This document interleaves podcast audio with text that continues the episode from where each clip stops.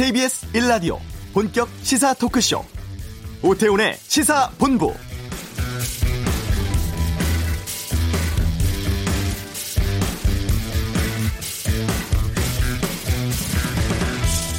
북한 대사가 유엔 본부에서 기자회견을 가지는 것은 이례적인 일이라고 합니다. 김성 유엔 주재 북한 대사 미국 정부의 북한 화물선 압류는 불법 행위다. 북한 선박은 주권이 완전히 인정되는 영토의 한 부분인데도 미국이 불법 점유한 것이기 때문에 국제법 위반이다. 이렇게 주장을 했습니다. 이 기자회견 통해서 화물선 반환도 요구하고 또 대북 제재가 부당하다는 여론 조성하기 위한 움직임으로도 보이는데요. 미국은 여기에 대해서 유엔 안전보장 이사회가 결정한 대로 국제 제재 유지할 것이고 하지만 북한이 비핵화 약속 지킬 것으로 믿고 있고 양국 간 외교 협상에 달려 있다. 이렇게 밝혔습니다. 오태훈의 시사본부 이번 기자회견 내용 이번 주 한반도는 코너에서 자세히 짚어보는 시간 갖겠습니다. 잠시 후 이슈에서는 윤영찬 전 청와대 국민소통수석 연결해서 총선 관련한 정치 현안 살펴보겠습니다. 2부 아는 경찰, 의정부 일가족 사망 사건 등에 대한 다양한 의견 듣는 시간 갖겠습니다. KBS 라디오 오태훈의 시사본부 지금 시작합니다.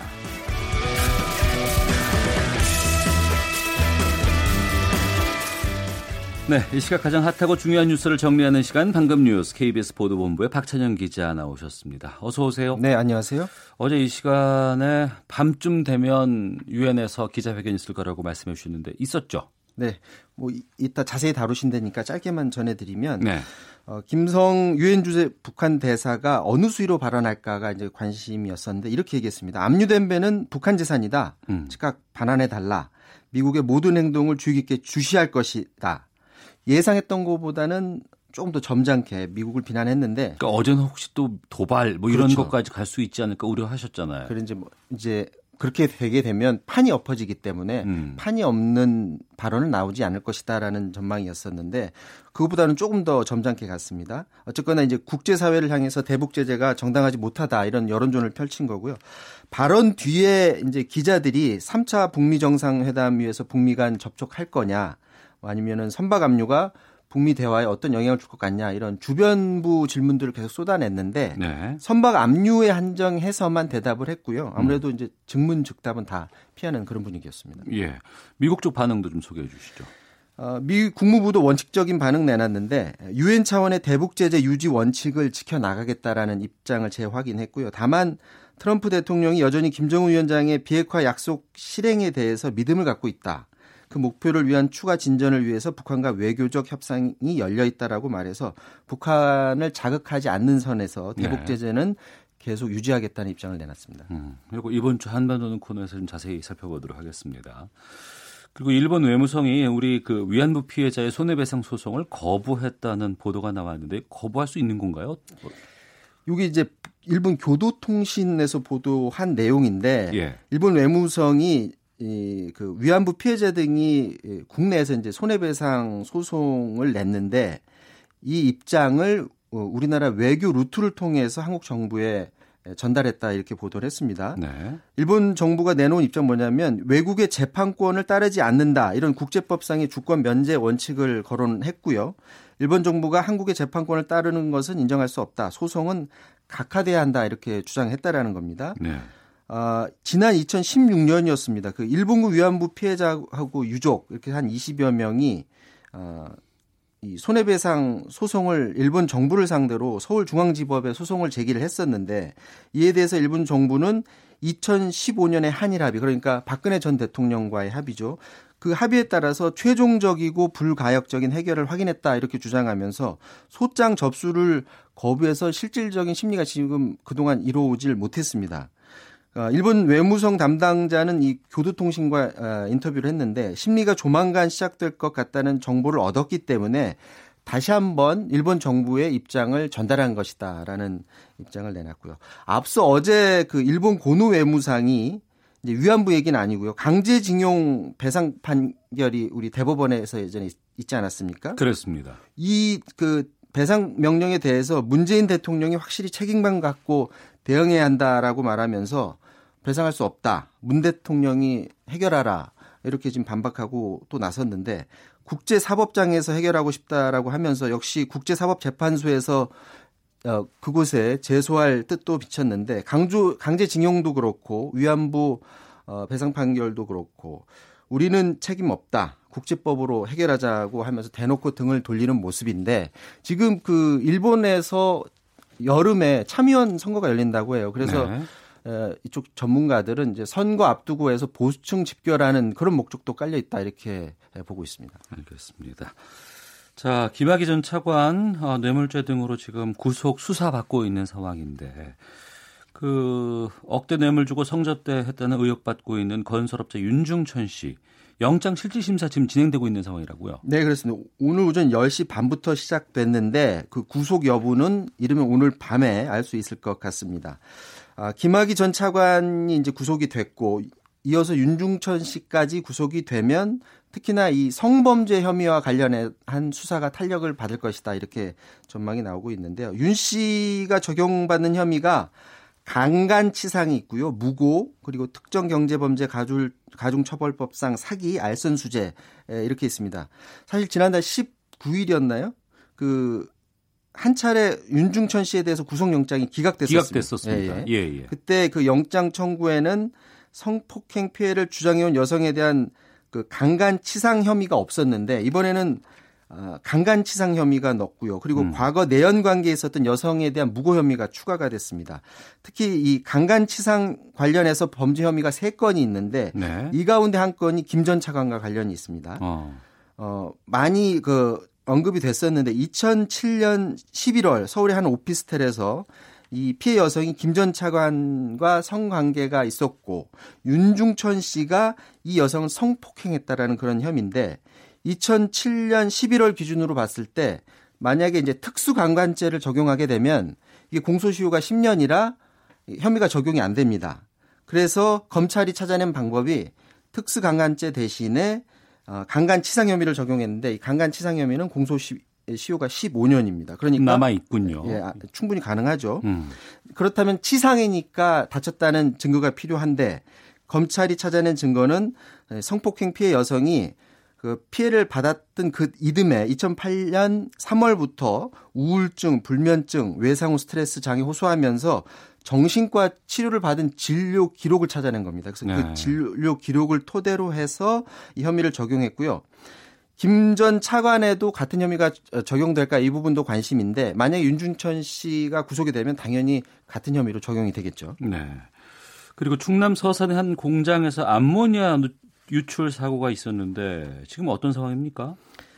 어, 이게 지금 관심이 많은 게 지난 17일에 이 같은 공단 내에서 유증기 유출 사고가 났었던 그 충남 서산의 대산공단입니다. 네. 그때는 공단 내에 한화토탈에서 유증기가 유출이 됐었고요.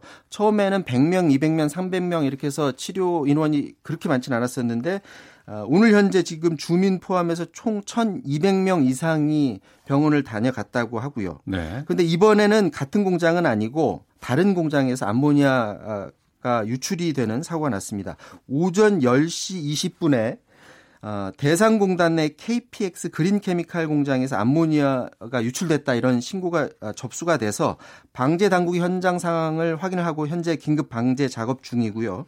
암모니아 가스는 공장 내 굴뚝 감지기를 통해서 감지가 됐고 사고 접수 직후에 서산시는 인근 주민들에게 창문을 닫고 외출을 자제해 달라 이런 안전 문자를 발송을 했고 현재 주민들 대피시킬지 여부를 지금 논의를 하고 있다고 합니다. 아, 이번 사고는 탱, 크로리로 암모니아를 수송하는 과정에서 연결관에서 누수가 발생한 것으로 지금 전해지고 있고 통상 안전사고가 한번 발생하게 되면 네. 정부도 그렇고 그 근처에 있는 공장들도 그렇고 안전을 굉장히 강화하게 마련인데 또 걸리게 되면 문제가 되니까. 예. 근데 이번에 같은 공단 공단 내에서 지금 사고가 발생을 했기 때문에 음.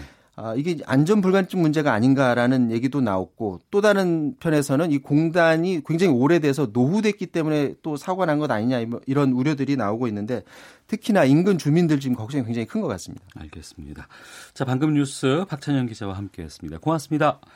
자, 이어서 이 시각 교통 상황 살펴보겠습니다. 교통정보센터의 박소영 리포터입니다.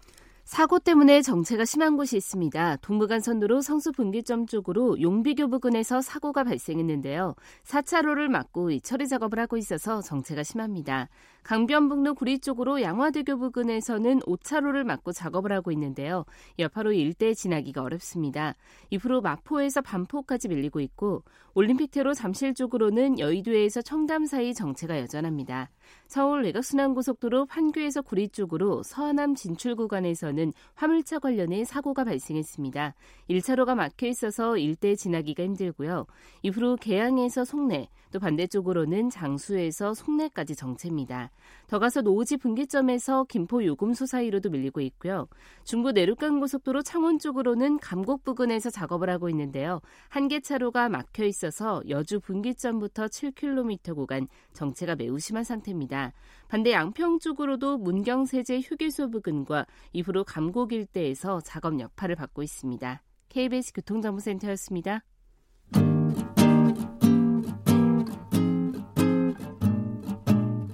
KBS 1라디오 오태훈의 시사본부 여러분의 참여로 더욱 풍성해집니다. 방송에 참여하고 싶으신 분은 문자 9730번으로 의견 보내주세요. 애플리케이션 콩과 마이케이는 무료입니다. 많은 참여 부탁드려요. 네, 여의도 정가는 벌써부터 총선 모드로 돌입했다는 이야기 나오고 있습니다. 주요 인사들의 출마설부터 정계 개편설까지 정치권 이미 들썩이고 있는데요. 아, 시사본부 한 달 전에 총선 출마 선언하신 윤영찬 전 청와대 국민소통수석 연결해서 말씀 듣는 시간 갖겠습니다. 안녕하십니까? 네, 안녕하세요. 윤영찬입니다. 예. 네. 청와대 나오신 지 한 달 좀 더 됐죠? 어, 청와대 나온 건 한 넉 달이 됐고요. 아, 벌써 그렇게 됐나요? 어, 네, 출마를 선언한 게 이제 한 달이 좀 넘었죠. 그 넉 달 동안 어떻게 지내셨습니까? 어, 뭐 여행도 다니고 고민도 하고 네. 뭐또 참 분주하더라고요. 음. 예. 문재인 정부 출범 만 2년이 지났습니다. 그 사이에. 예. 청와대 참모진 일기로서 지난 2년 어떻게 평가하실지부터 좀 듣겠습니다. 예, 뭐 저희 정부가 아무래도 박근혜 전 대통령이 탄핵을 당한 상황에서 어, 갑작스럽게 어, 출범을 했었죠. 지난 2년은 한마디로 이제 비정상의 정상화 또 나라다운 나라를 만들기 위한 장정이라고 생각을 합니다. 어, 권력 기관이 불법적으로 정권 부위에 앞장서지 않도록 제도하고 남북 관계를 개선해서 평화가 일상이 되도록 하는데 주력을 했고 뭐 치매국가 책임제라든지 기초수당 인상이라든지 문재인 케어 등을 통해서 사회 안전망을 좀 더 촘촘히 짜는 일들을 해왔죠. 네. 그 이기 참모진들 지금 일하는 거 보시면서요. 네. 잘 하고 있는지 아니면 조언이라든가 충고도 좀 해주시죠. 뭐 제가 뭐 충고를 할 입장은 아니고요. 네. 다만 네. 어, 제가 국민소통수석을 하면서 늘 스스로에게 다짐했던 부분들이 있었습니다. 음. 아, 어, 국민 이 국민들에게 아, 이게 국민들이 내 홍보의 대상이 아니고 어, 국민들이 하나의 파트너로서 어, 임해야 된다라는 음. 생각이고요. 네. 또 우리를 공격하는 사람들 보고 이 우리 메시지를 내는 게 아니라 음. 아, 항상 어, 운동 경기 중에 이제 반칙이 나오면 저희가 심판을 찾듯이 네. 우리 현명한 국민들이 심판을 보고 있다. 음. 그리고 국민들에게 소통을 한다. 라는 그런 원칙을 네. 어, 되새기고 살았던 것 같습니다. 예. 문재인 정부의 전반적인 국민 소통은 어떠했다고 평가를 하실까요? 예, 뭐 일반적 일방적인 어떤 홍보가 아니라 국민과 쌍방에 소통하기 위해서 노력을 해왔다고 저는 평가를 합니다. 국민청원이 대표적이죠. 네. 이전까지는 어, 국정의 의제를 주로 정부나 언론이 탑다운 방식으로 설정을 해왔는데 음. 이제는 이제 국민이 직접 의제를 bottom-up 방식으로 만들어내고 있지 않습니까? 예. 어, 국민들의 참여에 기반한 이 네트워크 방식의 소통이 음. 저는 점차 자리를 잡아가고 있다고 이렇게 봅니다. 예. 아, 총선 출마 결심은 어떻게 결정하셨는지 좀 여쭙겠습니다. 예, 주변에서 제일 선거에 안 나갈 것 같던 사람이 맨 먼저 출마를 선언하고 예. 지역까지 결정해 버렸다면서 음. 좀 약간 무모해 보이기도 한다 이렇게 말씀을 하세요. 예.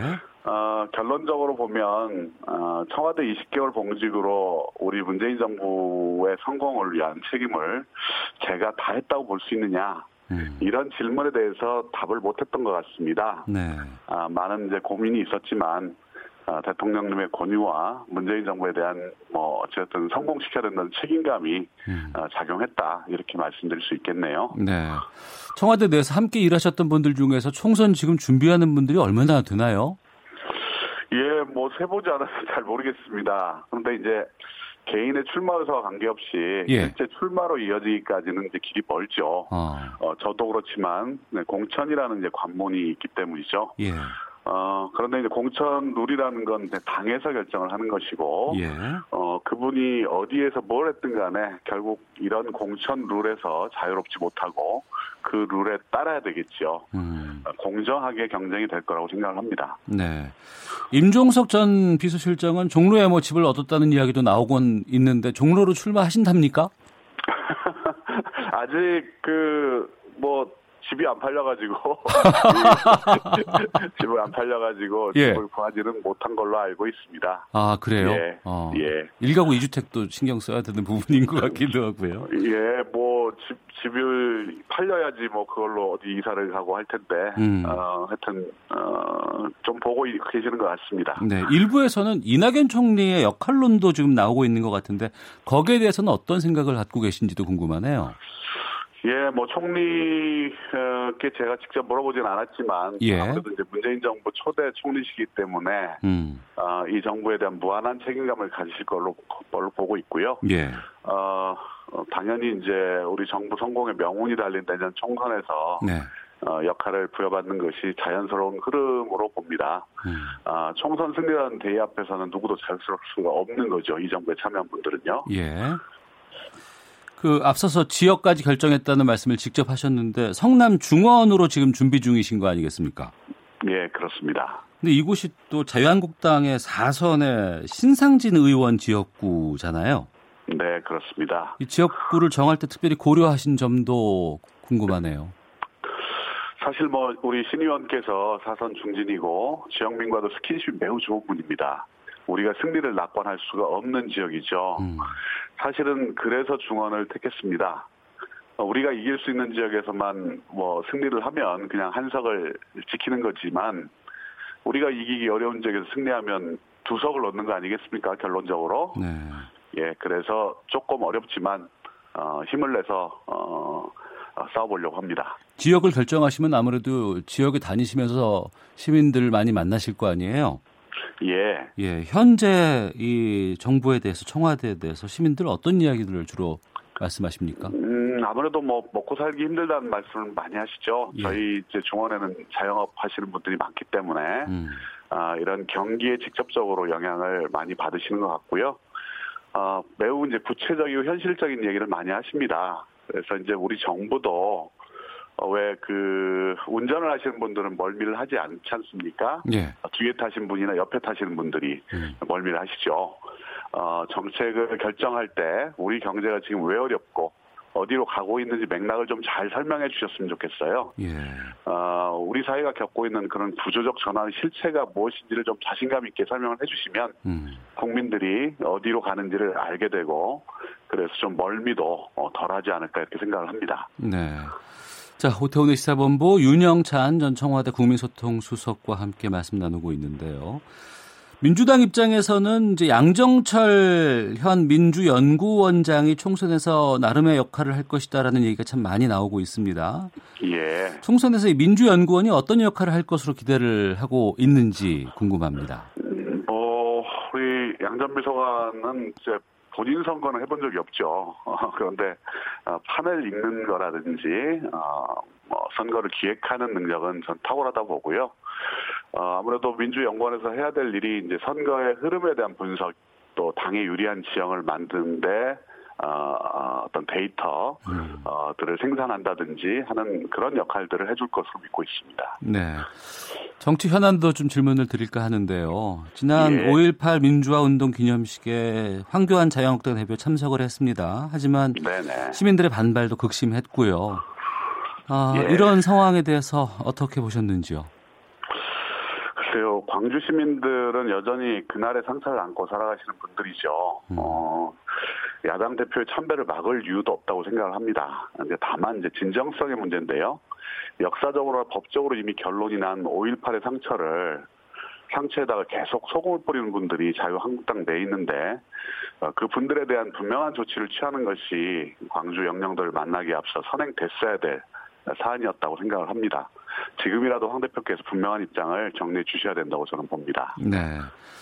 그리고 이제 자유한국당 대변인은 김정숙 여사가 황교안 대표와 악수하지 않고 지나쳤다 이러면서 이제 패싱 논란을 발표했습니다. 청와대 에 네. 지내셨던 분으로 이 윤수석께서는 이 논란에 대해서 어떻게 생각하시나요? 좀 한마디로 유치하다는 생각이 듭니다. 아, 대통령께서 황 대표와 악수를 했는데 네. 김정숙 여사께서 악수를 안 할 이유가 뭐가 있겠습니까? 음. 그걸 김정은 악수에 빗대는 그 자유한국당의 반응이 어, 정말 좀 어, 답답하고요. 네. 트집을 위한 정치가 아니라 국민의 높아진 의식에 어떤 식으로든 맞추고 따라가려, 따라가려는 의지가 자유한국당에 꼭 필요하다 이렇게 생각합니다. 네. 그에 연계해서 황교안 대표가 이후에 문재인 대통령 겨냥해서 네. 진짜 독재자의 후예인 김정은에게는 말 한마디 못한다 이런 발언까지 나왔습니다. 네. 이 황 대표의 발언에 대해서는 어떤 입장이신지요? 어, 전혀 다른 내용이죠. 어, 대통령께서 지금 어, 한반도의 평화 프로세스를 지금 만들고 계시는 입장이고요. 예. 또이 어쨌든 그 프로세스를 만드는 과정에는 여러 주체들이 있는 것이고 거기에는 미국도 있고 또, 또 북한도 있, 는 것이죠. 어, 대통령께서 하실 때 말은 분명히 있으실 겁니다. 음. 아, 다만 지금의 상황에서 한반도의 비핵화를 위해서 뛰고 있는 상황에서 어, 김정은에게 할 말을 못한다는 이야기를 하는 건 그 상황을 다 이해하고 알고 계시면서도 어, 억지로 그 역시 트집을 잡는 거 아닌가 이렇게 생각을 합니다. 네. 지금 국회가 멈춰 있습니다. 어, 네. 추경 처리라든가 여러 가지 민생 현안 처리 위해서는 국회 빨리 정상화돼야 되는 상황이거든요. 예. 어, 여야 3당 뭐 원내대표 뭐 호프 회동 했다곤 합니다만 지금으로서는 정상화까지는 갈 길이 멀어 보입니다. 예. 국회에 진입하겠다는 지금 각오를 밝히신 입장에서 지금의 국회 상황에 대해서는 어떻게 생각하고 있는지도 궁금하고 또 정상화에 위해서 어떤 노력들이 또 함께 돼야 된다고 생각하십니까? 어, 지금 뭐 여러 가지 답답하죠. 어, 근데 정치가 일종의 여의도에 들어가게 되면 여의도 자체의 논리들이 작용을 하는 것 같습니다. 예. 그러다 보면 이제 국민들의 실제 상황 또는 실상 또는 국민들의 생활 이런 부분들과 점점 유리가 돼가는 게 아닌가 이런 생각들이 들고요. 예. 어, 실제로 정치의 가장 중요한 목표를 어, 국민들을 국민들에 두고 어, 정치를 하는 게 저는 바람직하다고 생각합니다. 물론 국회 정상화가 빨리 이루어져야 되겠죠. 지금 저 우리 경제가 어려운 상황에서 어, 빨리 이 온기들이 좀 전달이 돼야 될 텐데 추경 예산 편성도 지금 굉장히 급하다고 생각합니다. 네. 윤영찬 어, 전 국민소통수석께서 신문사에서도 근무를 하셨고 또 포털 사이트 부사장까지 지내셨잖아요. 네, 네, 그렇습니다. 정치는 뭐 여의도에서 활동하시진 않으셨지 않습니까? 네, 그렇습니다. 예. 예. 정치 신인으로서 상당히 좀 앞으로 여러 가지 어려운 선거 되지 않을까 싶은데 각오 한마디 해주시죠. 예, 뭐 어, 내년은 어찌됐든 어, 우리 문재인 정부에 대한 중간 평가가 될 겁니다. 아, 어렵고 또 우리 지역 자체가 굉장히 힘든 지역입니다만 아, 그리고 저는 지금 혈혈 단신이지만 어, 지역 권력 교체를 이제 주민들이 많이 원하시거든요. 네. 어, 그분들을 믿고 뚜벅뚜벅 앞으로 어, 전진하겠습니다. 예, 알겠습니다. 지금까지 윤영찬 전 청와대 국민소통수석과 함께 말씀 나눴습니다. 오늘 말씀 고맙습니다. 네, 감사합니다. 안녕히 계십시오. 헤드라인 뉴스입니다. 정부가 노동자 단결권 보장을 포함한 국제노동기구 핵심 협약 3개의 비준 절차에 착수해 정기국회를 목표로 비준 동의안을 국회에 제출하겠다고 밝혔습니다. 한국개발연구원 KDI가 올해 우리 경제의 내수와 수출이 모두 위축될 것으로 보고 성장률 전망치를 2.4%로 하향 조정했습니다. 지난해 말부터 현재까지 1, 2기 신조시 가운데 아파트 값이 가장 많이 하락한 곳은 위례, 광교, 분당, 평촌 순으로 조사됐다고 국민은행이 밝혔습니다. 소득이 없거나 신용등급이 낮은 청년들이 연 2% 후반대 금리로 이용할 수 있는 전월세 지원 상품이 오는 27일 시중은행을 통해 출시된다고 금융위원회가 밝혔습니다. 식품의약품안전처가 소셜미디어에서 회원수 10만 명 이상을 보유한 이른바 인플루언서가 판매하는 식품에 대해 오늘부터 집중 점검을 실시합니다. 동사 직원이 징계 처분을 앞두고 스트레스로 스스로 목숨을 끊었다면 업무상 재해로 봐야 한다는 대법원 판결이 나왔습니다. 지금까지 헤드라인 뉴스 정원나였습니다.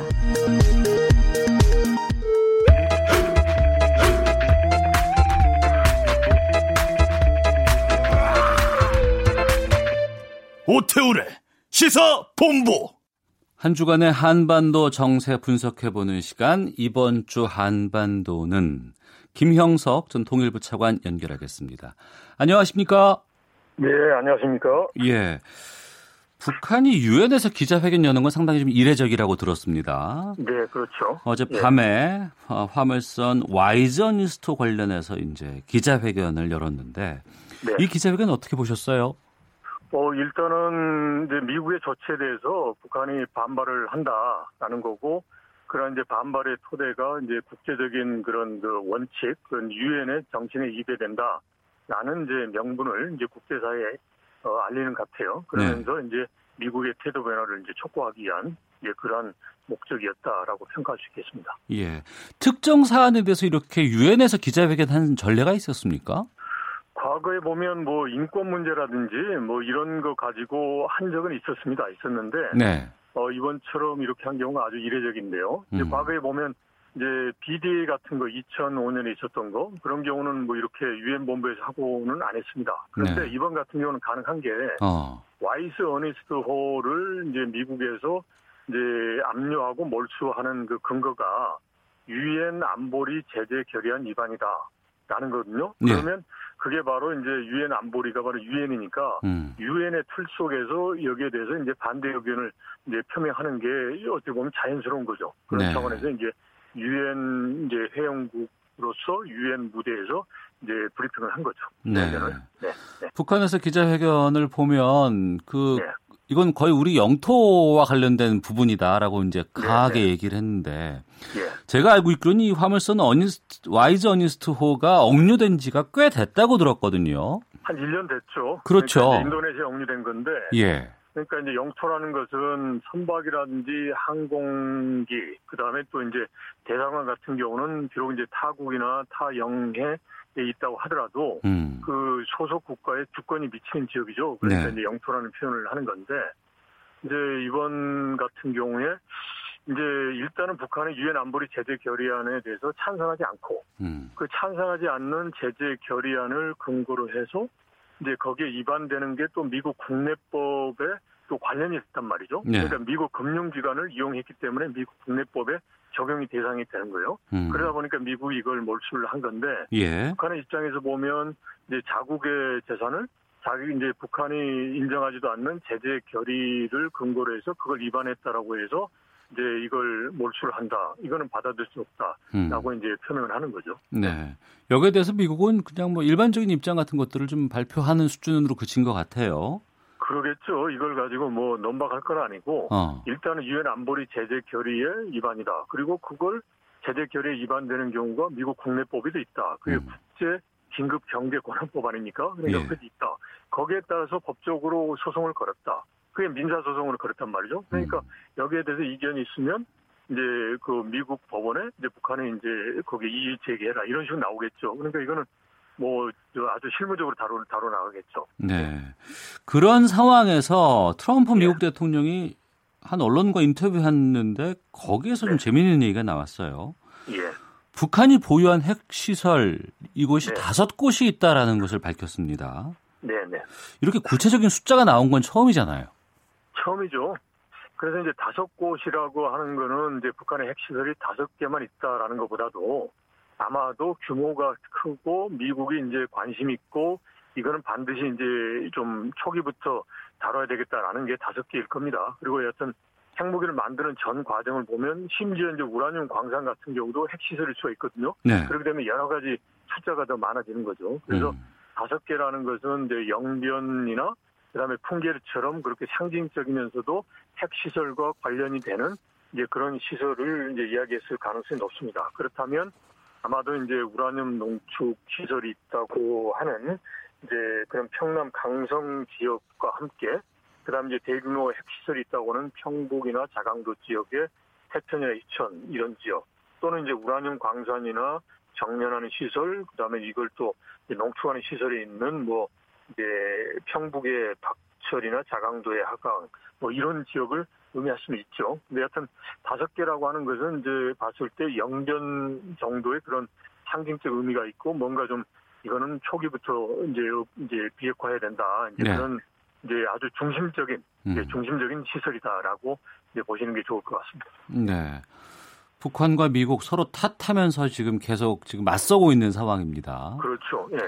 발사체 발사하고 또 미국은 네. 화물선 압류하는 조치로 네. 지금 네. 맞서고 있는데 네. 이런 대치 국면 당분간은 계속 될까요? 지금 상황을 보면 당분간 계속 될 수밖에 없는 구조입니다. 그러니까 여기에서 보면 이제 뭔가 이제 명분과 계기가 있어야 되고 되죠. 그러니까 90년대 초반에 1차 북핵 위기가 나왔습니다. 그때 이제 클린턴 정부 시절인데 북한에 대한 북격 이야기도 나오고 그랬을 때 그때 카터 전 미 대통령이 이제 방북을 해서 이제 김일성 주석하고 만나서 비핵화와 관련된 입장을 받아내고 남북 정상회담을 한다든지 이렇게 나왔단 말이죠. 네. 그래서 뭔가 이제 변화할 수 있는 이제 그런 계기가 마련됐거든요, 그때는. 음. 네, 그러니까 지금의 경우 보면 이제 북한이나 미국 양쪽에서 먼저 어느 쪽이 뭐 기존의 입장을 이제 철회를 하고 하면 좋은데 지금은 그런 상황이 아니란 말이죠. 예. 말과 말로 하다 행동도 행동을 했으니까. 그래서 그렇다면 지금은 90년대 초반에 했던 것처럼 카터 전 미 대통령이 했던 것처럼 뭔가 양쪽이 자신들의 입장을 변화할 수 있는 그런 이제 계기와 명분을 만들어주는 게 지금은 절실하게 필요한 시점이다라고 음, 생각합니다. 알겠습니다. 네. 이번 주 한반도는 김형석 전 통일부 차관과 함께하고 있는데요. 이번에 우리 정부가 개성공단 기업인들 방북 승인했습니다. 네, 네. 제가 지난번에 그김 예. 차관께 이번에 승인할까요 했더니 그때 기대해 볼 만하다라고 하셨거든요. 네, 네. 좀 기류가 달라졌다는 걸 좀 미리 느끼셨어요? 어, 이제 저 신임 이제 통일부 장관의 이제 기존의 입장이라든지 또는 이제 정부의 어, 입장을 봤을 때 이제 그 2차 북미 정상회담 앞두고 정부가 남북 경협 카드를 본격적으로 쓴다고 입장을 좀 공개적으로 입증 표명했지 않습니까? 예. 그런 차원에서 본다면 이제 개성공단 기업인 방북 문제에 대해서 정부가 보다 더 적극적으로 나올 수도 있겠다라고 어, 판단을 했고요. 아마도 음. 이제 그게 운 좋게 맞았는 것 같습니다. 운 좋게 맞았다고 말씀하셨는데. 예, 뭐 여러 제가 이제 정부 정책에 직접 관여하고 있지 않기 때문에 많은 상황을 다 알고 있는 게 아니지 않습니까? 네. 그런 차원에서 본다면 뭐 다른 또 중대한 사안이 있어서 이제 방북 승인이 안 될 수도 있을 수도 있었겠죠. 근데 음. 여튼 이번에 이제 승인이 된 걸로 예, 예, 보입니다. 네. 그러면 이번 방북 승인 통해서 네. 이것이 이제 뭐 자산 점검 뭐 이 정도의 얘기인데 네, 네. 개성공단 재가동까지 갈 수도 있을까요? 그거는 이제 일단 제재 틀 속에서 하는 거기 때문에 네. 재가동까지 가기는 현재서 어렵죠. 음. 가려면 이제 아무래도 이제 북한의 핵 문제와 관련해서 뭔가 진전이 있어야 되지 않겠습니까? 그 진전이라는 것은 이제 3차 북미 회담을 해서 뭐 합의를 하거나 아니면 뭐 지금의 상황에서 조금 더 나아가는 조치를 하거나 이런 게 이제 같이 이제 굴러가면서 개성공단 제기가 될 가능성이 높습니다. 왜냐하면 네. 지금 현재 유엔 안보리 제재 결의안에 보면 이제 북한과의 경제 협력은 이제 전면적으로 이게 이제 그 금지가 돼 있단 말이죠. 예. 그래서 그 금지가 풀어지려면 이제 소위 그 제재를 가져왔던 이제 북한의 핵 문제에 있어서의 변화가 있어야 되는 거니까 네. 그런 부분이 변화가 있으면 이제 재개가 가능한데 그게 없으면 어려울 수가 있죠. 그렇지만 일단은 개성공단 이제 자산 점검 차원의 방북은 별도 문제란 말이죠. 그래서 이건 별도로 이제 진행을 하면서 관련돼서 핵 문제도 이제 진전되면서 이제 재개될 수 있는 상황을 미리 대비하는 거는 필요하죠. 네, 음. 그런 차원에서 우리가 접근하는 게 좋겠다 싶습니다. 네. 하지만 이번에 방북하게 되는 기업인들은 좀 기대가 많이 크지 않을까 싶어요. 그렇 당연하죠. 이제 그분들 같은 경우는 개성공단 기업에서 실제로 개성공단 기업을 했고 거기에서 어 나름대로 그런 그 이제 기업 활동을 했던 과거의 그런 경험이 있기 때문에 그걸 다시 해보고 싶어하는 게 있습니다. 그런데 아무래도 이제 지금 개성공단 사업 자체가 너무 상징화됐단 말이죠. 예. 북한 핵 문제하고 연결돼서 북한의 핵 문제 하면 개성공단 이런 식으로 거의 어 좀 이제 뭐 같은 게 그 비중은 아니 아니지만은 음. 이제 그런 쪽으로 이제 연상이 되기 때문에 어 아마도 이제 북핵 북핵 문제가 어느 정도 좀 어, 움직여줘야만 개성공단이 될 수도 있으니까 그런 음. 부분에 대해서 입주 개성공단 입주 기업분들도 좀 뭔가 좀 어 뭐랄까 좀 이제 좀 약간은 좀 흥분을 좀 낮출 필요가 있겠다 싶습니다. 네, 차분한 대응 필요한 시기인 것 같은데요. 네, 네, 네, 네. 하지만 이 방북 승인이라든가 인도적 지원 네. 방침 등에 대해서 북한 쪽의 입장에 아무런 반응이 나오질 않고 있는데 네. 이게 의도적인 침묵이라고 보실지 아니면은 이게 만족할 만한 수준이 아니다 이렇게 판단하고 있는 건지요? 일단은 이제 본인들이 반대한다 그러면 바로 이제 반대 입장을 표명을 합니다. 네. 지금에서 반응을 보이지 않는다는 것은 뭐, 뭐 자기들로서 받을 수도 있는데 음. 결국은 이제 지금 현재로서 자신들의 그 기대 수준에는 도달하지 못한다.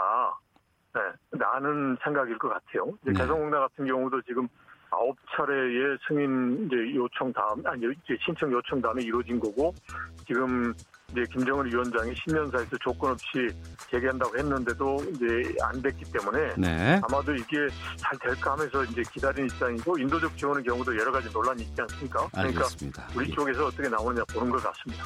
예, 말씀 고맙습니다. 예, 고맙습니다. 네, 김영석 전 통일부 차관이었습니다. 잠시 후 2부 아는 경찰 의정부 일가족 사망 사건에 대한 의혹 풀어보는 시간 갖겠습니다. 정청래 정가희 씨도 준비되어 있습니다. 뉴스 들으시고 2부에서 뵙겠습니다.